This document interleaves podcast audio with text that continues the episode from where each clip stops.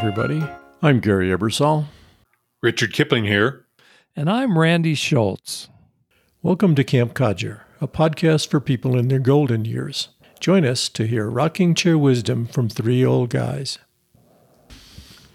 Today, the old codgers are finally together in the same place. We're all in Santa Fe and recording at Camp Codger Studios, otherwise known as Gary's dining room table. We're going to be talking about sleep challenges as we grow older. Richard, give us your insights on getting a good night's sleep. Thank you, Gary. But before I do, I just want to give kudos to Argentina, who today, World Cup Finals Day, won the cup. Hooray! Leo Messi, Leo Messi is a god. Snoring is definitely one of my favorite activities, or it would be if I could just get to sleep. Today, the codgers are going to take on the vexing problem of older age, getting a good night's sleep. Experts say that up to 40% of seniors suffer from insomnia. They also say lack of sleep can have major impacts on your life. I know this one. Relationship problems, memory problems, falling, car accidents, all of these may occur because you're tired from lack of sleep. Studies also point to insomnia contributing to heart disease and diabetes. Until a few years ago, I had no interest whatsoever in this subject, but as I got well into my 70s, sleep became more elusive. Here's a recent example of an episode that I had last week. Tuesday night, 10:30, lights out. 12:42 a.m. I'm awake. I can't get back to sleep. 1:04 a.m. I finally get out of bed and stumble to the living room. Wide awake, I drink water, I eat some green grapes. I finished an Italian mystery novel and played solitaire on my iPhone. Finally, at 3:43 a.m., I yawned enough that I figured I could go back to sleep. I headed into the bedroom, lay in bed for at least 20 minutes before finally dozing off. But at 7:08 a.m., I'm up again, thoroughly exhausted. The rest of the day, I wandered around mostly in a fog. I experienced a similar episode two nights later. So, guys, does any of this ring a bell? Do you suffer sleeplessness or mood caused from lack of sleep? Actually, I'm really fortunate. I sleep like a baby. I snore like a freight train. but we'll get back to that. in a sense, that's not my problem. It turns out it's B's problem. And, you know, we work on it. We've done a lot of things to deal with my snoring issues. Randy?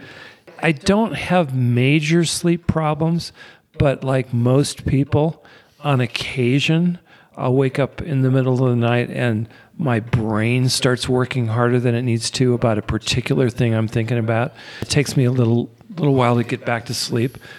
I usually do get back to sleep. So I'm somewhere in the middle. Mm. If Gary doesn't really have a problem with sleeping at all and you do, I'm the guy in the middle. I do occasionally have nights of a little bit of insomnia. And I find it a little disconcerting. I mean, you think, oh God, I can't get back to sleep. Oh God, I'll never get back to sleep.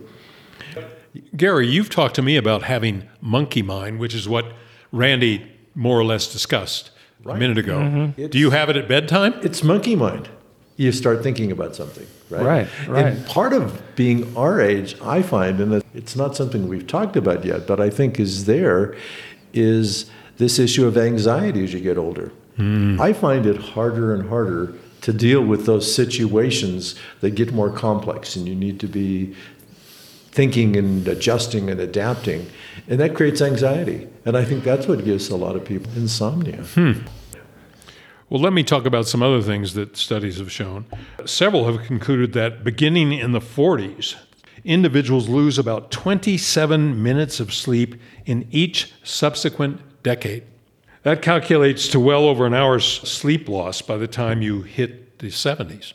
As I said, I've only had trouble sleeping in the past maybe five years. Randy, has, has your trouble in the middle only been recent or has it gone back some years? I think once I get myself awake in the middle of the night, it's harder for me to go back to sleep in the last five or 10 years. But not to the point where if you ask me, do you have a problem with sleeping? I'd say no. I have a occasional problem. I don't think about it usually. It's not something that I'm worried about getting a, a good night's sleep. Hmm. It just happens occasionally. Gary? Yeah. It's not frequent enough to be an issue. It's funny because I used to make fun of my brother, my younger brother, who had sleep issues in his 40s and 50s. And I slept like a log until, like I say, four or five years ago. There must be different rhythms for different individuals that Yeah. The stat that you just cited about we're losing, what was the number? 27 minutes a- a 27 decade. minutes a decade. I always uh, took that to mean that older folks don't need as much sleep, which is anecdotally something I've heard my whole life. My father in law wasn't sleeping more than, I don't know, four or five hours for the last part of his life. I've heard that story. So I, don't, I didn't take that kind of a stat to, to be a bad thing. I thought, okay, for whatever reason, old people just don't sleep as much. What might mitigate that is that, and we're going to get to this, is that older people, as opposed to the people in their 40s or 50s, nap. A lot of them nap. And if you only get four or five hours of sleep a night, but you nap an hour uh, in the middle of the afternoon, you might be back to go. One of the things I'm looking forward to being completely retired and completely mm-hmm. old and in that don't have to do nothing unless you want to kind of life is is having more naps. I think naps are a great thing. You know, we've all done some research for this show, right? Right. And and napping keeps coming up as one of the things that you know, that particular topic is cited over and over again for evidence that either it's a good thing that you nap or a bad thing, depending on how long you nap. If you take a 20 minute nap in the afternoon, how wonderful is that, right? can- but but if you sleep for an hour and a half or two hours, you might have trouble going to sleep That's at right. night. And also when you take your nap. If you take it at one or two o'clock, but if you take it at five or six, you're going to have a lot of trouble getting to sleep at night. I certainly have found that to be the case. Yeah. Gary's the anti napper, I think. all sounds very I just get into bed, put my head in a pillow, and zoom, I'm off to sleep. Well, that's what we all want. But napping is interesting. To this day, and there's no reason why I can't take a nap. I could go take a nap in five minutes if I wanted because nobody's telling me what to do with my time, right? I just can't nap. Lie down and thinking, okay, I'm wasting some time. I must be. I, need, to, I need to be doing something productive. I'm thinking, nah, you're 74 years old. You don't have anything productive left to do, except the Camp Codger podcast, of course. But maybe this uh, feeds perfectly into our next mini topic, and that's grouchy old men. That the lack of sleep could lead one to be irritable or anxious. It sounds like you're describing that uh, phenomenon. Well, I am a grouchy, grumpy old man anyway, even when I get a good night's sleep. But I really have days when, if I've had a night like I described, I am not in good shape for the whole day. Randy, if you have some of those intermittent bad nights, what's your next day like? Usually, if I have one night where I wake up at three and don't go back to sleep at, until five, I'm okay. I'm, I'm okay. It doesn't ruin my whole day. I might take a little nap, 20 or 30 minutes, and then I feel great. But one of the things I, I wanted to make sure we covered was some of the strategies for getting a good night's sleep because there's a bunch of them. I was wondering, Richard, when you were doing your research, what do you think like the top one or two things might be that people can do if they're having some sleep issues? What I found from most of the experts is that you need to have a, a, schedule, a regular schedule during the day into the evening to regularize your sleep patterns.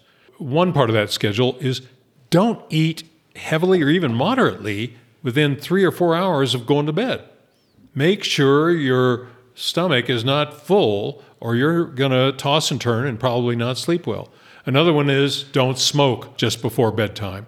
That that's uh, a stimulant and will ha- keep you awake, not help you go to sleep. Another one is don't read or watch anything with a lit screen. So your computer, your laptop, your iPad, your cell phone are out for a couple hours before you go to bed. Yeah, I, I, encountered that little bit of wisdom on several different websites. It turns out that those devices, computer screens, cell phone screens emit quite a, a high percentage of blue light. It, it registers in your brain as daylight. So your natural rhythms of going to sleep in the evening kind of get thrown off. Hmm. So I'm sorry, Gary, but this is a case for my love of paper. If you read a paper book, you, your brain does not have the same reaction to that as if you're reading your book on a, on a Kindle or an iPad. Seriously, I'm not I'm not making this up. No, up. you're not making it up, but I'm going to remind you that there's a setting on your iPads or your tablets of choice A light that allow you allows you to change the color mix. Right. And I do that on mine automatically. Starts at nine o'clock, goes into the more amber colors, reduces the blue light.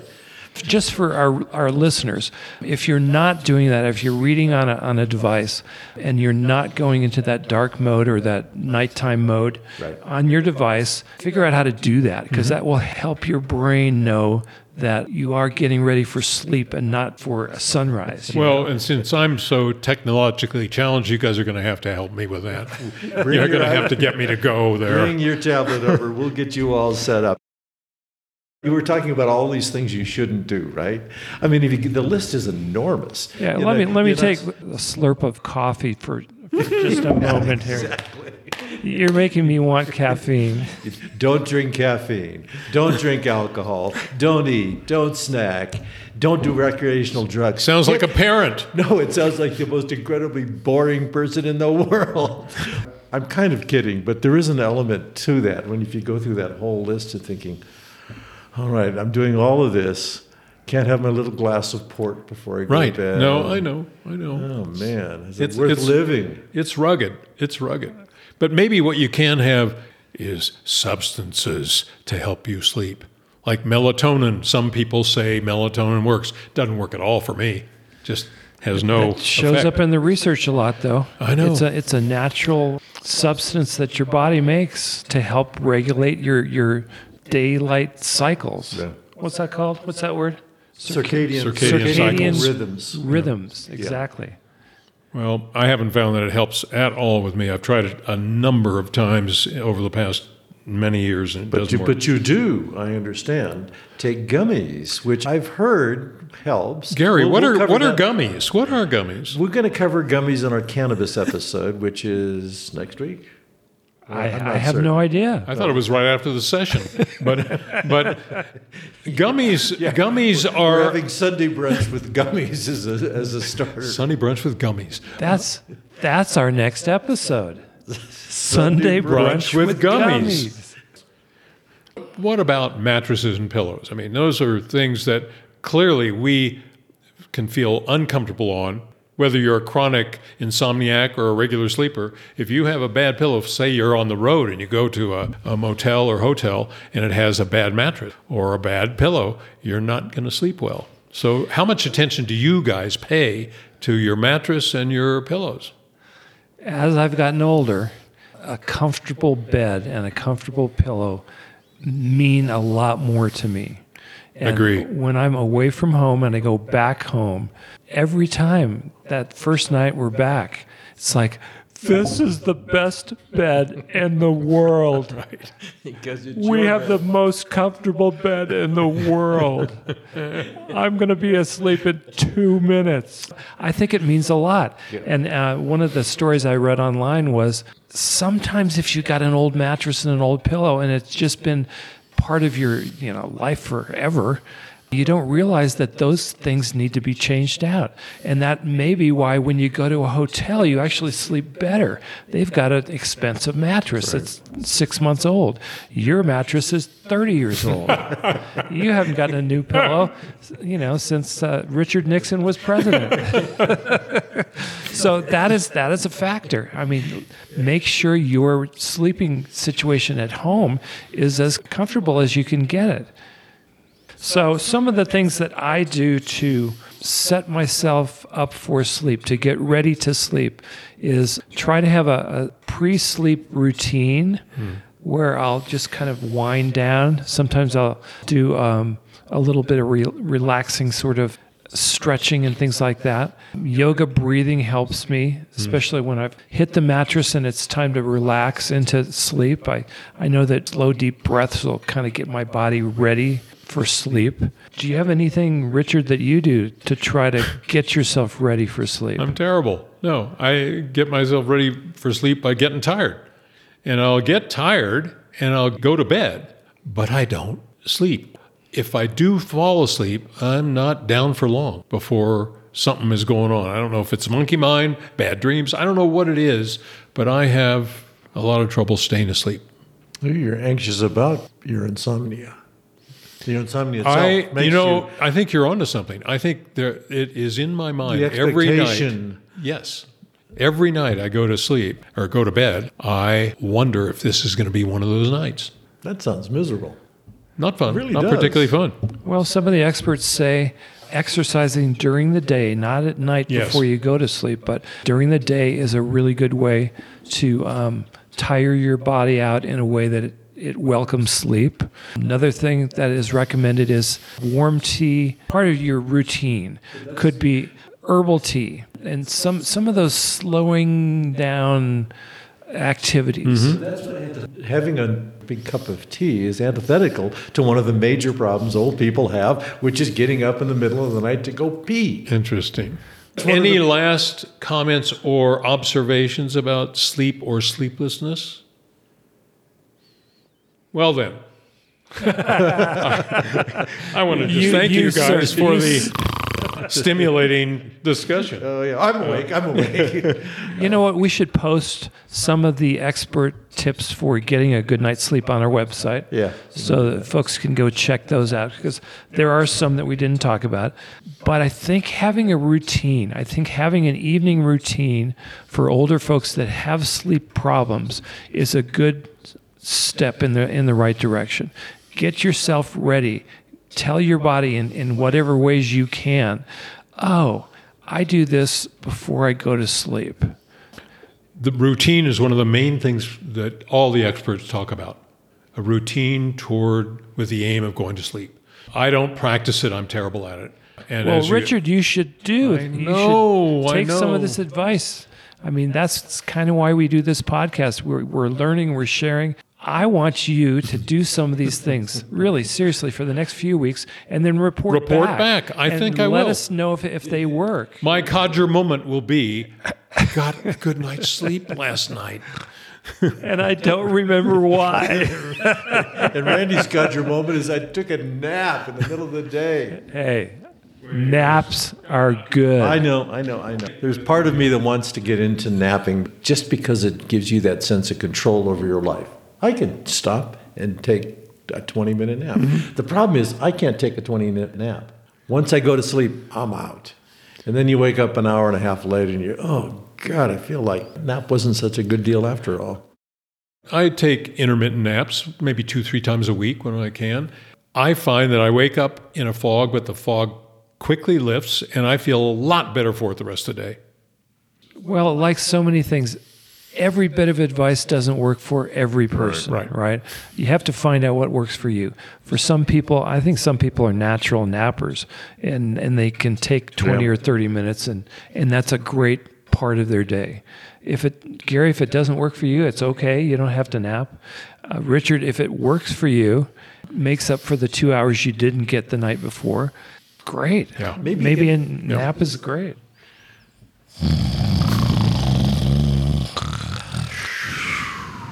Good night, everybody. I'm going to bed. Join us next week for a special holiday episode when we introduce the Codger Wives, our better halves we have mentioned so often during our Codger ramblings. Thanks for listening. If you enjoyed this episode, subscribe to Camp Codger on your favorite podcast app or sign up on our website. As always, we would love to hear from you. Drop us an email at campcodger at gmail.com or leave a comment in this episode at www.campcodger.com.